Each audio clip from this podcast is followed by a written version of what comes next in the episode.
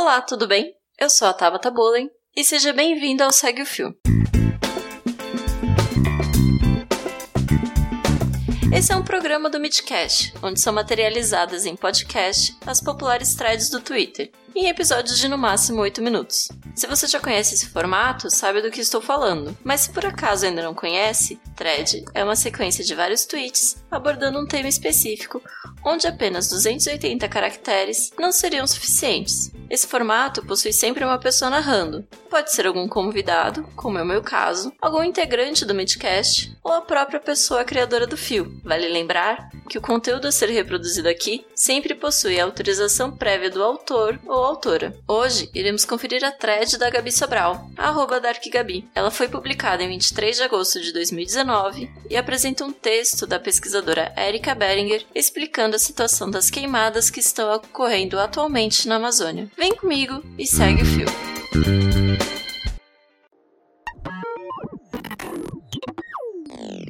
Há 12 anos, eu trabalho na Amazônia e há 10, pesquiso sobre os impactos do fogo na maior floresta tropical do mundo. Meu doutorado e meu pós-doutorado foram com isso, e já vi a floresta queimando sob os meus pés mais vezes do que gostaria de lembrar. Me sinto então na obrigação de trazer alguns esclarecimentos enquanto cientista e enquanto brasileira, já que, para a maioria das pessoas, a realidade amazônica é tão distante. Primeiro, e mais importante, é que incêndios na floresta amazônica não ocorrem de maneira natural. Eles precisam de uma fonte de ignição antrópica, ou, em outras palavras, que alguém taque o fogo. Ao contrário de outros ecossistemas, como o cerrado, a Amazônia não evoluiu com o fogo, e esse não faz parte da sua dinâmica. Isso significa que quando a Amazônia pega fogo, uma parte imensa de suas árvores morrem porque elas não têm nenhum tipo de proteção ao fogo. Ao morrerem, essas árvores então se decompõem, liberando para a atmosfera todo o carbono que elas armazenavam, contribuindo assim para as mudanças climáticas. O problema nisso é que a Amazônia armazena carbono pra caramba nas suas árvores. A floresta inteira estoca o equivalente a 100 anos de emissão de dióxido de carbono dos Estados Unidos. Então, queimar a floresta significa colocar muito CO2 de volta na atmosfera. Os incêndios, que são necessariamente causados pelo homem, são de dois tipos: aquele usado para limpar o roçado e o usado para desmatar uma área. O que estamos vendo atualmente é do segundo tipo. Para desmatar a floresta, primeiro corta-se ela, normalmente com o que é chamado de correntão,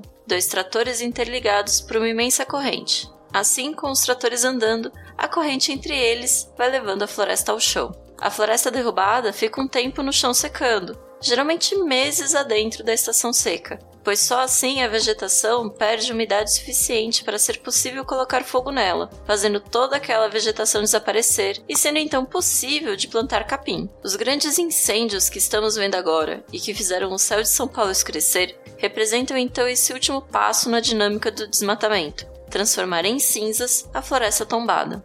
Além da perda de carbono e de biodiversidade causadas pelo desmatamento em si, existe também uma perda mais invisível, aquela que ocorre nas florestas queimadas. O fogo do desmatamento pode escapar para áreas não desmatadas, e caso esteja seco o suficiente, queimar também a floresta em pé. Uma floresta que então passa a estocar 40% a menos de carbono do que anteriormente ela armazenava. E de novo, carbono esse que foi perdido para a atmosfera. As florestas queimadas deixam de ser de um verde luxuriante, esbanjando vida, e a cacofonia de sons dos mais diversos bichos se silencia.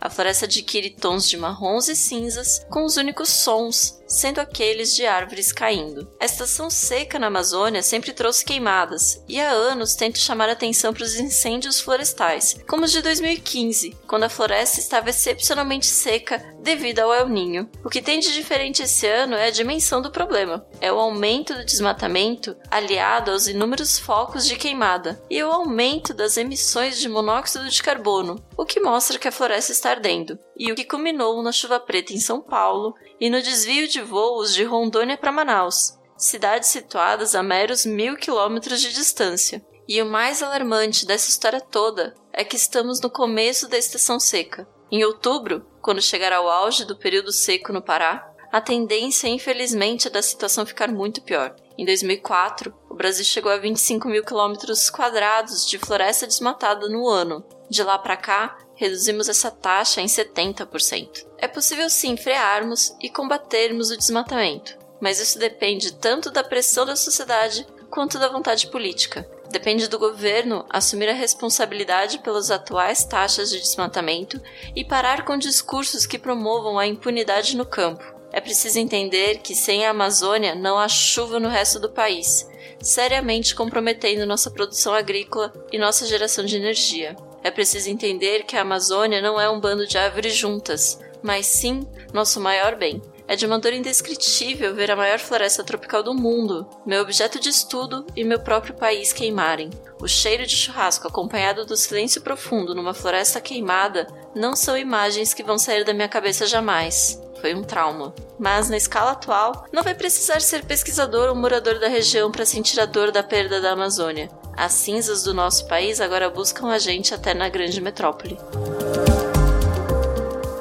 Lembrando que o link para essa thread está na descrição desse episódio. Se você quiser me seguir no Twitter, o meu perfil é o Tabata Bohlen. Eu faço parte do Dragões de Garagem, que é uma iniciativa de divulgação científica que conta tanto com podcast quanto canal no YouTube. Sigam nossas redes sociais, que é o @dragõesgaragem no Twitter e o @dragõesdegaragem no Instagram. E vem conferir os nossos conteúdos especiais em diversas áreas da ciência. E se você curtiu mais um Segue o Fio e tem alguma sugestão de conteúdo para esse formato, é só mandar pelo Twitter no perfil do Midcast, o @podcastmid. Valeu e até a próxima!